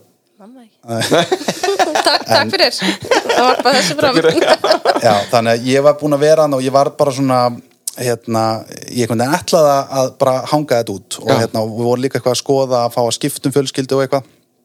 Og hérna, svo er ég bara búinn að vera þarna í langa tíma og ég var alltaf einhvern veginn bara svona orðin þingur og þingri og þetta var orðið bara svona eh, veist, já, þetta var bara að fara að taka mjög á mig og þá hugsaði ég bara, heyrðu, akkur fer ég ekki bara heim og fer bara aftur og hitti vini mína og þú veist, svo get ég bara gert þetta einhvern tímann setna eða eitthvað og farið eitthvað svona annað Einmitt, ok, ok, herri, þetta er sko, við náttúrulega slóum metið að borðinu því að ég vissi það. Um, sko, mér langar alls ekki að þetta hérna, skrekstæmi sér líi, mér fannst þú samt mjög sannfærandi í Ítalíu sögunni, sko. Um, en það er bara þá, þá langar mér bara að segja að Ítalía sé líi, þetta hafi verið ógstlega góð upplifun og já, þannig að ég ætla að segja að það sé líin. Ítalía, Já. Það er rétt Yes! Er, það er all lígi hann er meira brútal í líin en þú heldur sko. Þannig að þú fóst aldrei sem skiptin ef þið heldur varstu samt fljótur að koma með bara staf og allt Já, og ekki bara eitthvað svona Mílan eða eitthvað. já, en þið ég, ég á búin að hérna, ég á búin að skoða en svona hérna, Google Maps sko og fann svona góðan stað og ég á búin að gera heima það sko. Veitu, ég held að vera sagan að sýstuðinni Já, og sýsti mín fór þess að til Hún hún, fór, hún fór ekki til Foggia eða Foggia eða eitthvað í Ítalíu. Hérna, en hún, jú, hún fór sem skipti nemi til Ítalíu, hann er svona lauslega byggt á hennar upplifun sko. og ég bara hann hugsa góður góður að ljúga. Sko. Mér finnst pásu svona svolítið horfa á mig þegar þú varst að segja þetta svona, ég var að reyna svona að lesa. þú er að lesa þetta í gegnum hann að ég er lélega Ah, en hérna mér langar að spyrja ykkur líka í svona að því að nú er þið með tvö börn og það er mikið að gera í vinnu hjá okkur svona, hvað gerir þið svona til þess að rækta ykkur svona sambandið? Mætumst í dyrunum heima. Hérna uh, já, sko, það sem að ég held að hafi gert svona mest fyrir okkur út af því að þetta hefur verið mjög uh, bara svona krefjandi á síðustu árum, við erum alltaf bæði með mjög mikið að gera og ég er náttúrulega í mínu megin rekstri og, og áður svona til að kannski prjóna þess yfir mig og taka mig meira heldur en hérna, ég kannski höndla. Gleyma þér aðeins. Gleyma mér aðeins í gleðinni. Um, þannig að þetta hefur verið krefandi og um, það sem að ég heldur sínum sammála um að, að hafi svona gert mest er bara út af að maður er ofta um, um þetta hittast í dyrunum og svona það er kannski komið langu tími þar sem maður er virkilega búin að fá bara svona einhvern veginn stund saman. Og þá held ég að bara þegar við bókum okkur eitthvað annarkvort bara eitthvað gig einhvert eða bara út að borða eða hérna eins og núna um helgina fórum til Akureyrar eitthvað svona bara smá það sem við fáum smá rými til að bara hérna, svona tengjast aftur. Klára setningar. Já, að, að það hefur gert rosa mikið fyrir okkur. Og, hérna, og við vorum á tímabili með alltaf fast bara einu í viku, þá vorum við með pössun og þá fórum við bara á, gerum bara eitthvað. Hérna, veist, fórum kannski bara settumst einhvert bara á borðum eða hérna, kíktum í sund eða eitthvað. Löpum fjöll Já, og fjall kannski. Og hérna eh, þannig að það var í rauninni rétt áður en við eignuðumst setnabann þannig að við þurfum svona að fara að koma því aftur inn kannski.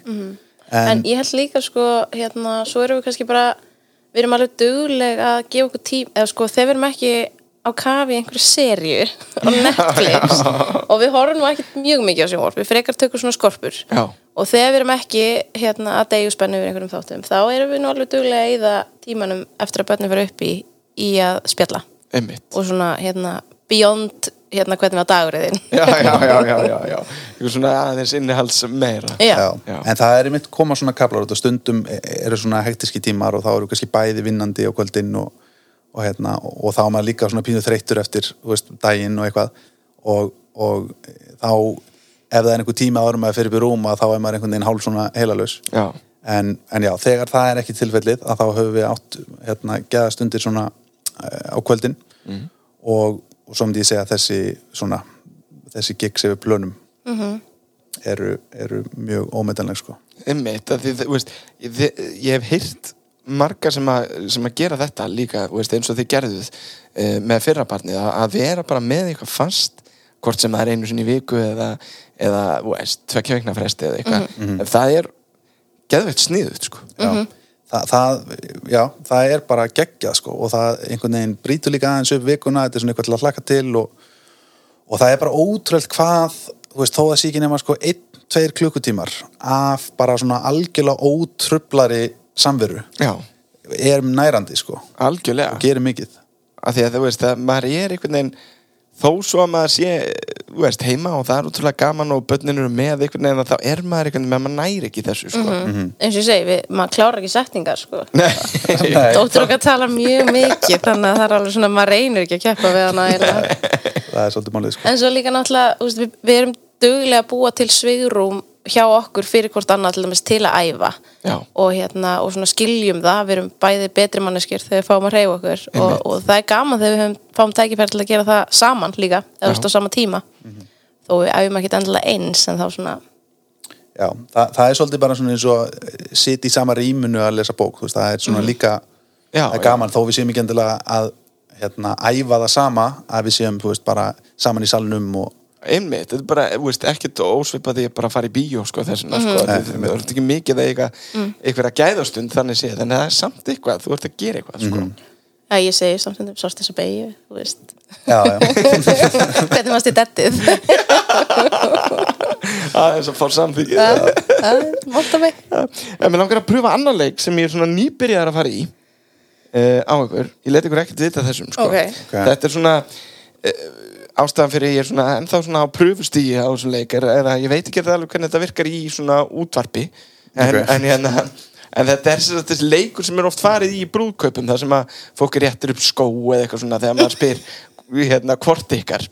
Og, og við ætlum bara að spila hann þannig að ég spyr ykkur spurninga og þið ætlum bara að reyna að svara eins fljótt og þið getið hvort ykkar er meira þetta og meira hitt. Ok. skiljið hvað við Já, ok, er þetta keppni? Þetta, já, ok, já, þeir eru greina mikla keppnismannskjur um, Þannig að ég ætla bara að byrja á fyrstu spurningunni. Býtu, býtu, hvernig eigum við að svara? Ég segja, Já, segðu bara ég eða, eða Ram. Ok, Já, ok. Bara vita reglum Já, grundvöldur atrið að vita Það reynu Herðu, við byrjum bara fyrstu. Hvort ykkar er romantískara? Ég Og er, er, er, veist, er, hann, er hann romantískur að eðlisfæri?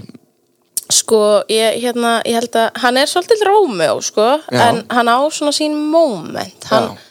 Hann gleymir hans í Rómeó stundum. Já. En svo stundum leifir hann að Svo skín í kem ég gegn. með bombur. Já, hann, ke hann kemur með bombur, hann má vega það, sko. Þetta er svona yfirleitt grand, þetta er ekkert eitthvað svona smottir í þetta svona En sko, kemur. hvað meinur, ég er, er, er krút, sko. Já, já. Við erum ekki, erum ekki að spyrja hvort að sko, við séum romantík, hver er romantískari Já, einmitt, já, Já, ég get líka alveg verið Já. held ég. Þú ert svona meira kannski í hverstagsleikanum romantísk eða hvað? Ég held, við erum bæði, sko, við erum bæði, bæði tilefna romantík Já, já, veist, já, já. er tilefni þá gerum við það svolítið romantíst veist, og, og hérna, jú, við erum alveg duglega svona, veist, ég, ég er mjög duglega að kaupa kannski mið á tónleika og koma þér óvart og eitthvað svona, búin að redda pössun og, og, hérna, og uh, þú ert líka duglega eins og þú veist, hún kannski bókar eitthvað svona, hérna, eins og henni lagið, þú veist, að bara eitthvað tónleika eða einhver sýningu eða bara út að borða og, og svona stillir því upp sem bara svona surprise date. Já, einmitt. Þannig að sem við erum mjög gaman. Já, duðlega að koma óvart, geggjað. Herra, ég var að pröfa næstu? Já. Hvort ykkar er fyndnara? ég, Ósamála þannig, en bæði bara, hérna, confident. Eh, bæði mjög hófar já. En mikill húmor í gangi hjá okkur Já, svona á, á köflum sko Já. hérna, eins og segi, þegar þegar það er, já, ég myndi segja á köflum sko það verður að vera grín smá. Já, það, hérna, maður svona gleymið í stundum sko þegar það eru streitu kafla sko þá er maður svona aðeins og bara upptekinn af Fastur í alvarleika. Já. en já, þegar svona, þegar maður hérna næra svona kúpla sig aðeins að þá, þá held ég að hann komi skíni betur í gegn nema ég, sko. ég líka fyndin þegar það er erfitt Já, ég er, ég er minna þar sko Hvort ykkar er, dugle, hvort ykkar er duglegra á þriðjuvaktinni?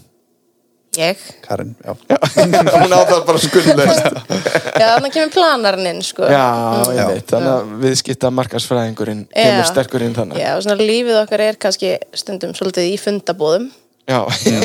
Stundum er samskiptin bara fundabóð Það er enda bara mjög gott trikk til að vera bara garanteraður með tíman Það er skilvirt sko. Og nú er orðið sko, heyrðu, veist, erum að fara hana býtu, ég er ekki komið fundabóð Jú, reyndar. Ok, ok. Uh, Hvort ykkar er skapstæra? Ég, Já, Karin, já, jú, 100% Karin hérna, er sko munurinn er að ég er rosalega sko lengi upp Já. það þarf mikið til og hún- ég held að hún hafi aldrei hún hefur aldrei séð sko hérna, Já, þegar to- toppinn gýst. þar sko já. Já.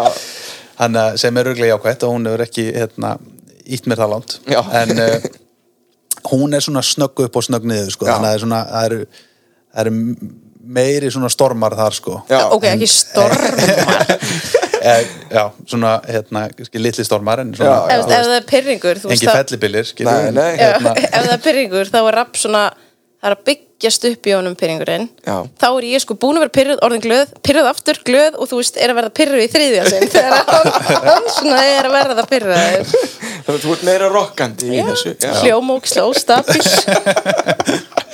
Hvort ykkar er meira í suppa? Karin, Ég, já. Eða sko, mm, sko heimilis eða þú veist, ég kannski það kom oftar blettir á mig sem ég er Sulla það bætir ón á sódainn fyrra á atrið stormasum og alltaf með Spuss. En hún er alveg sérfæðandi En heimilið er í, góðu standi. Nei, ég er miklu duglega að ganga frá heima, þú veist.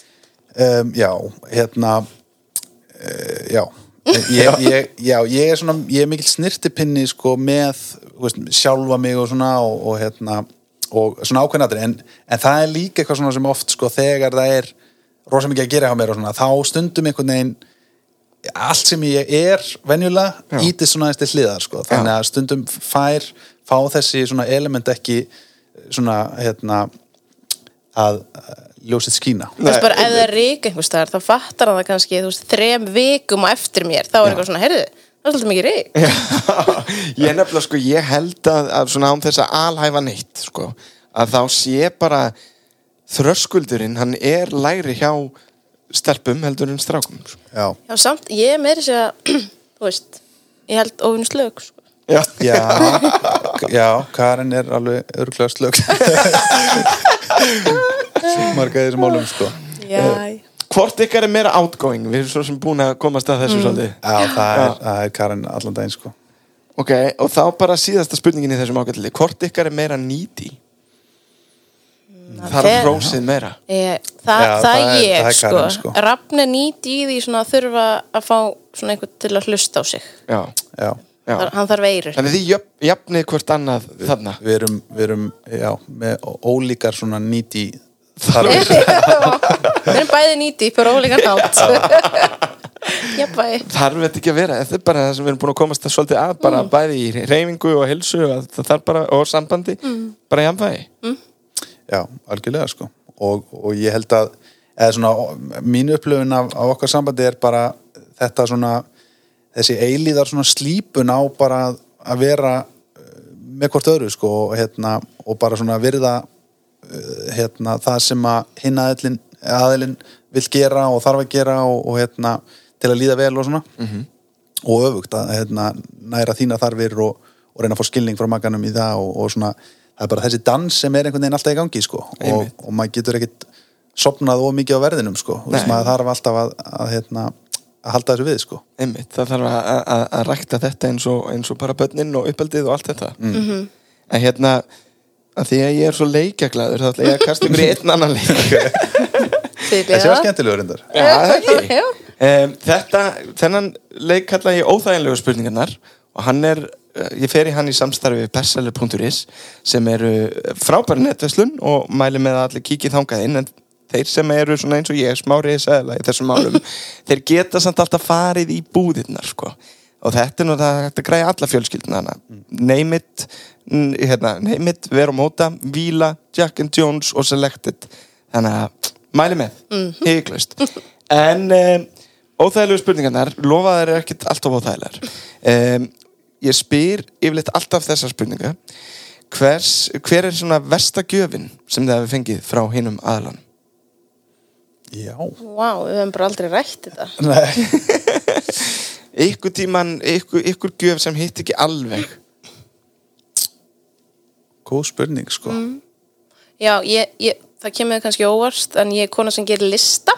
Já. þegar ég, hvað ég vil fá í, í jólagjöf og ammælisgjöf það er bara svona helviti þægilegt Já, hann já, maður myndi halda það, sko. Já. En hérna, það var, það stóð Ég held að það sé versta sem þú gefum Eða svona bara ein sem hitti ekki mark. Já, Það var hérna stóð, þú veist, við vorum nýbúin að eignast stelpun okkar og mér langaði í arband með E í, með stafnum hennar og ég var alveg búin að googla og finna, þú veist, reffa um hvernig, ég var með skoðunir á því, hvernig þetta já. arband átt að vera, þú veist, öðruvísi en, en hérna margt annað og hérna og rafgjöfum mér arband sem er svona næstut í það, fattur já, já, já, já. Svona ekki alveg en næst sem er ótrúlega skrítið því að leiðbendingarnar voru þarna þú veist, en þannig að arbandið er bara í skúfu fylgja Áhugavert. leiðbendingunum uh, já, ég er náttúrulega ekki almennt ekki mikill, sko, ég gef ekki gjafar að lista Nei, ég, það, man langar stundum að koma óvart einhvern veginn. Já. já, Já, þú hefur alveg gert það vel líka. Já. já, Alltaf virðist það vera því þú nefndir ekki þetta Þetta var, veist, þarna var hann að reyna að fara eftir listanum en bara tókst ekki, sko. Já. já. Um, ég er eitthvað ótrúlega blank og öðru sko. Já. hérna, ég held að það er bara staðið ágætlega að gefa mig gjafir sko. Sumir eru líka bara með þetta einhvern veginn. Ég ætla að segja sko, ég er ógislega góð að gefa gjafir. Mjög hófær Já, en, hún, hún er náttúrulega, hún er svona hérna, pínu Excel-skjál sko. Já. og hún operator þannig að hún er með bara svona lifandi skjál í símanu sínum. Þetta er notes, ekki Excel-skjál Já, já, já, þú veist bara lifandi skjál hérna, og sérst, alltaf þegar við erum bara að ræða eitthvað og ég svona nefni eitthvað sem ég hugsanlega langar í að tala mikið um eitthvað að þá bara pikka hann það strax inn sko. þannig að er- alltaf þegar kemur veist, að jólum eða ammælið eitthvað þá er hún bara með risa lista af einhverju og veit hvað þú ert búin að kaupa þér Mm. af þessu og getur Já. svo bara fundið eitthvað sem er ekki þetta er ógeðslega sniðt og þetta er allir að gera það Mæli með Herri, næsta svona spurning hvað er svona mest pirrandi í, í fari hins inn á heimilinu? Byrjað þú þetta? Það er tvent Já, Það er, nei það er svo sem meira. En ok, það er tvent Það er hérna uh, Hann skilur alltaf nærbuksnar eftir á gólfinu inn á baði. Já Alltaf. En geng samt frá þeim sko, bara ekki kannski strax. Meinar þú geng frá þeim á gólfið inn á baði? Hann veit hvað það eru. Þetta er réttur staður. Eh, Þa, það er eitt og svo er hitt sko hann á svona inniskó sem eru ekki inniskór, hann fer í þeim út þú veist, út í bílskúr og Já, já, æfingu já. og eitthvað og svo er hann á þeim inni. Já, já, já, kemur með ríkið inn. Eða þú veist, gæti alveg er verið á inniskór, úti. Sko. já, ég ætla að segja, og það er alltaf svarið. Þetta er inniskór, þetta er ekki inniskór þetta er þeim úti. Það er pyrrandi Já, já. Þegar hann er svo komin í þeim upp í sófa Já, já, já, ég skil þig Já, ég, er það, skilur Já, ég, jú, ég, jú, ég veit hvað átt við allavega. Ok, já. Og svo er annað með, með hangklæð líka. Það er óþólandi Og hvort ert að meina, því það er tvent sem hann gerir með hengklæði Nú. sem er alveg Ég veit bara með. ok, Rafn ætlar ekki að svara þessi ég ætla bara að svara þessari spurningu er eftir hérna, það er tvent með hengklæði sko. við erum með hengklæðopn og, og ég á mitt já. ég, ég á mitt hengklæði og hann fyrir vinnuna undan mér á mótnana og það sem hann gerir sem er pyrrandi að hérna, þegar hann er búin að nota hengklæð þá hengir hann alltaf svona á endan á hurðunum út um allt heima. Veist, þannig að hann svona hengir það þar og þetta er ofar minni sjónlínu þannig að það er svona að fatta það ekkert alveg. En aldrei hægt að loka hurðunum og alltaf einhver hengklæði hangandi út um allt. Já. og af því að hann gerir þetta þá þegar hann fer næst í sturtu þá er hengklæðans ekki á opnunum því það er á hurðinni.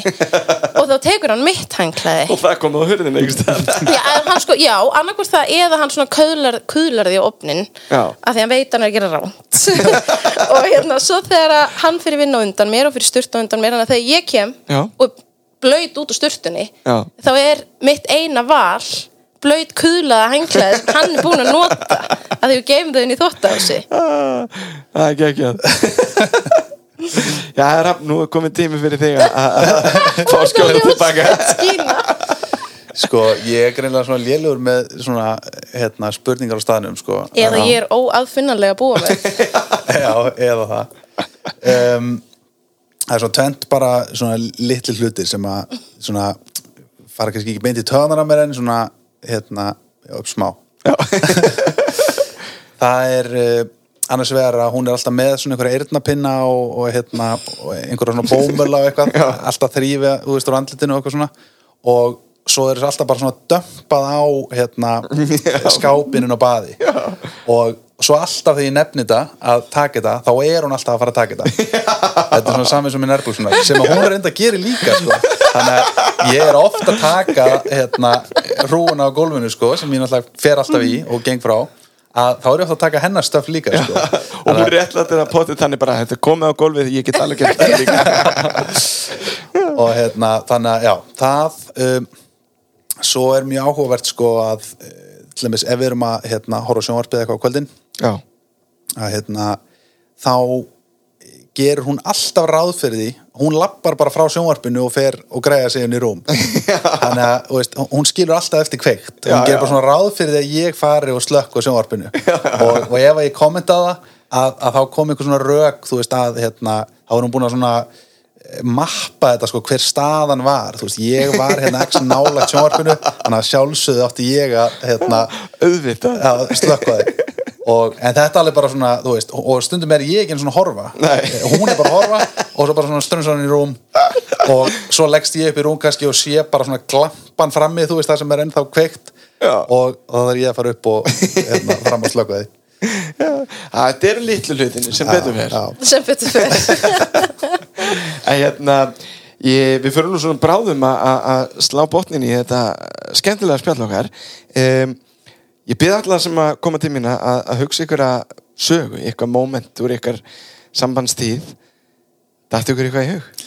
Já, við vorum nefnilega hérna, ég var komið með eina sögu og svo kom Karen með aðra sögu og við vorum síðan bara að hugsa hann í bílnum núna við, við glimtum annari sögunni Já. það voru svona tvær litla sögur sem að voru mjög skemmtilegar sko. Það að er við ekki nógu skemmtilegt til að muna.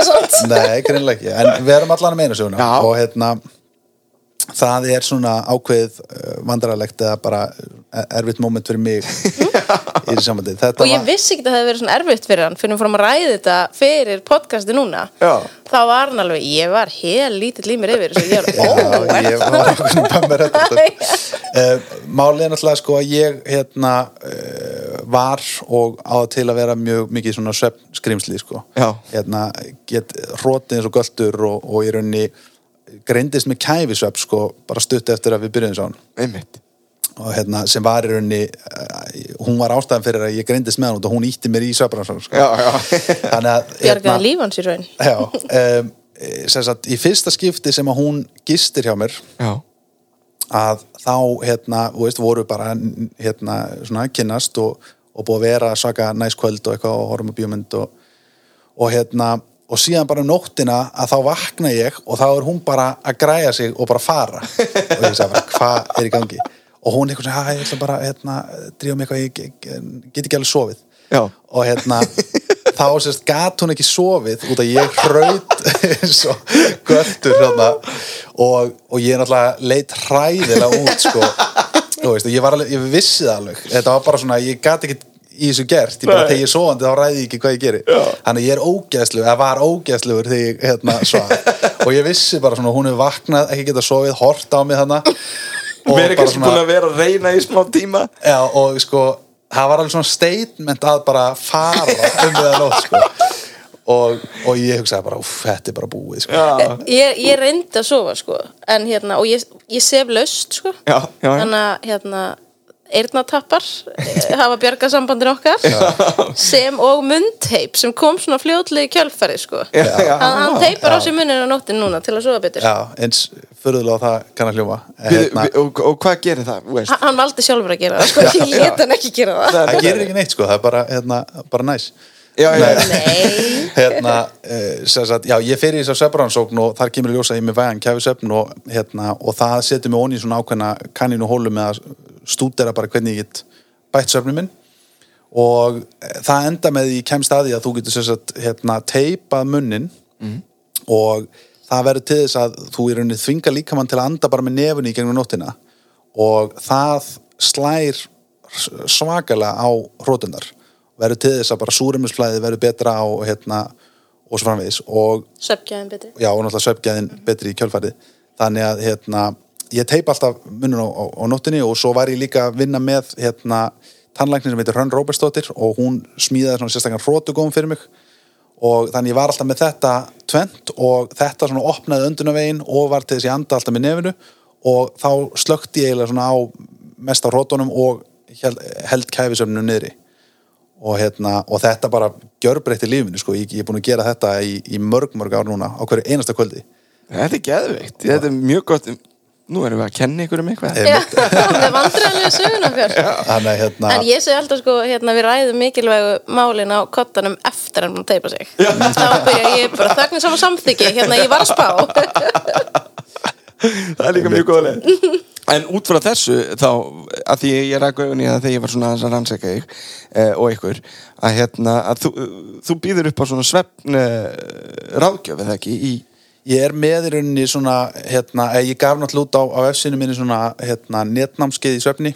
Já, en annars er ég bara með í rauninni heilsu ráðgjöf og bara svona hérna, tengt uh, heilsu og lífstíl og líkasagt og, og, og þess aftar og svefnin náttúrulega bara stór partur af Já, þessu. og, og svefnin er ein undirstaðan af því þannig að þú veist, þar eru hlutir eins og mataræði og svefn og hérna reyfing og, svo alls konar svona aðri þættir eins og hérna bara markmiðsetning og, hérna í rauninni allt sem að svona eh, hérna tengi lífstilin saman, félagslega tengsl og þú veist, bara allt svona sem að sem að hérna skapar velíðan og, og þess aftar Einmitt.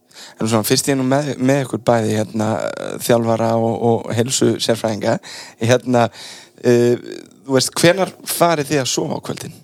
Ég ætlaði að mynda að segja, við, við optimæsum, ef við vinnum mikið með söfninu okkar, sko, mikið talaðum hann. Og, hérna, og gerum alveg margt sem við getum til að sofa vel, sko, við erum alltaf komin upp í millir 10 og 11 Já, já. Og með alls konar svona hinnar og þessa græður sem við höfum notað hérna síðust ár um, eh, ég myndi samt segja sko ég er meiri svona að og Karin meiri svona A-típa kannski þannig að hún eh, þó að ég er mjög meðvitaður um svona mikilvægi svefnsins þá samt svona hún oft svona eh, sparkar mér upp í rúm sko hérna, það er rosalega erfitt að, að, að ég sem bíamaður tengi við þig sko Mhm. og það er rosalega erfitt að venja sig af þessu já það er Nú skil ég okkur, ég slekka ekki ljósinu og sjónvarpinu það er því að hann er enda frammi.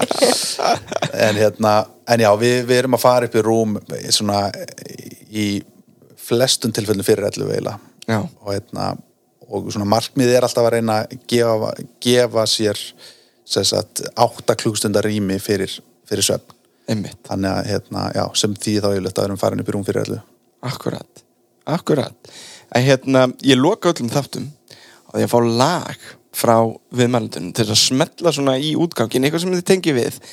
Eh, hva, hvernig er, þið með svipaðan tónlistarsmekk? Við byrjum bara þar. já, á mörgu leiti sko. Hérna, og það var líka það sem við svona eh, tengdum við hvort annað sko þegar við vorum hérna, þarna úti í Danmarku að það voru svona uppgötarsaldið, við vorum með mjög hérna, sambarilegan tónlistasmekk allavega í svona ákveðnum flokk sko. Og, og tónlist var alveg svolítið stór partur af svona fyrstu fyrsta árun allavega. Já. og hérna þannig að í öllum roadtrippunum að vera með einhverja playlista Eh, og já, svona já. eitthvað, já. og svo var ég náttúrulega með hérna, litla svona stúdíu íbúð sem ég bjói og, og hérna sem kallaðist Hellirinn og, og þar var ég alltaf með þú veist, hérna playlist og ég með fyrir áhuga sama þá var ég með hérna, playlist viðsfræða playlist á Spotify sem heitir ekkert nema æði Já. þannig að fólk getur leitað honum og Það það er alls konar bestu ekki æði á honum samt þetta er mjög blandað, þetta er bara allt sem að mér finnst æði Já. Og hérna uh, en já, þannig að hann var mikið spilaður og hérna engin svona stefna endilega í þessum lista nei, Nei. alls engin Það stefna, trubla sko. mér náttúrulega mjög mikið bara getur haft hann tengt að ég er það eru svona ákveðin lög þó þessi mjög róleg sem geta komið mér í mikinn gýr sko. þannig Já. að þú veist, ég kannski bara hlusta á Nora Jones veist, Og dettar 200 kíló. á æfingu sko. hérna, en bara ef ég, ef ég fíla lægi þá kemur það mér í gýr sko. það kveikir hérna, ykkur á einhverju í þér bara já, þannig að þetta er svona þú getur verið fengið sko eitt lagið hérna, Nora Jones eða Celine Dion eða eitthvað og svo kemur næsta lag bara eitthvað svona pínu rock eða hérna Já, já, að- að- staðar. þetta er sveiflukent sko. Ég held að þar greinir það sko. Ég er náttúrulega, ég er pingu svona remix típu kona sko. Já. Líka bara út af kennslunni og svona. Já, ég ætla einmitt að segja að það held svolítið Ég, hendur ekki teknotýpa samt, ég er, alls, ég er það alls ekki. Ég er mikil aðlæta En Já. hérna, uh, já svona beat feelingur, ég Já. fíla það Og, og rapp fílar það ekkert sérstaklega En á móti fílar hann þungarokk Sem Já. að ég fíla ekki. Hann er svona eitt og annað. Og þannig mætist þið síðan einhvers þar á miðri leið. Herri, já, við mætumst í Lionel Richie. Já. En það, já, það, eru, það eru hérna eins og hérna Iron and Wine og, og hérna eh, City in Color eh, ég veit ekki hvort þú þekki það en hérna það er svona hérna mætust vel og, og hérna uh, en lægið okkar hérna, við vorum alveg sammála það sko, það er svona stendur upp úr og, og var um, svona stór hluti af, af fyrsta tímanum og það er Stuck on You með Lionel Richie. Já, er það ekki tilvalegi hendi á Stuck on You með Lionel Richie um leið og ég kveð ykkur og ykkur kærlega fyrir komina Rafn og Karin, takk fyrir mig. Takk fyrir okkur. Takk fyrir að fá okkur stuck on you. Got this feeling down deep in my soul that I just can't lose. Guess I'm on my way. Needing a friend, and the way I feel now, I guess I'll be with you till the end. Guess I'm on my way. Mighty glad you stayed.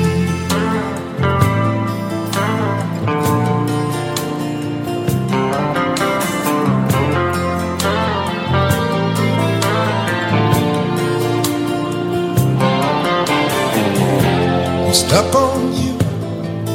Been a fool too long. I guess it's time for me to come on home. Guess I'm on my way. So hard to see that a woman like you could wait around for a man like me. Guess I'm on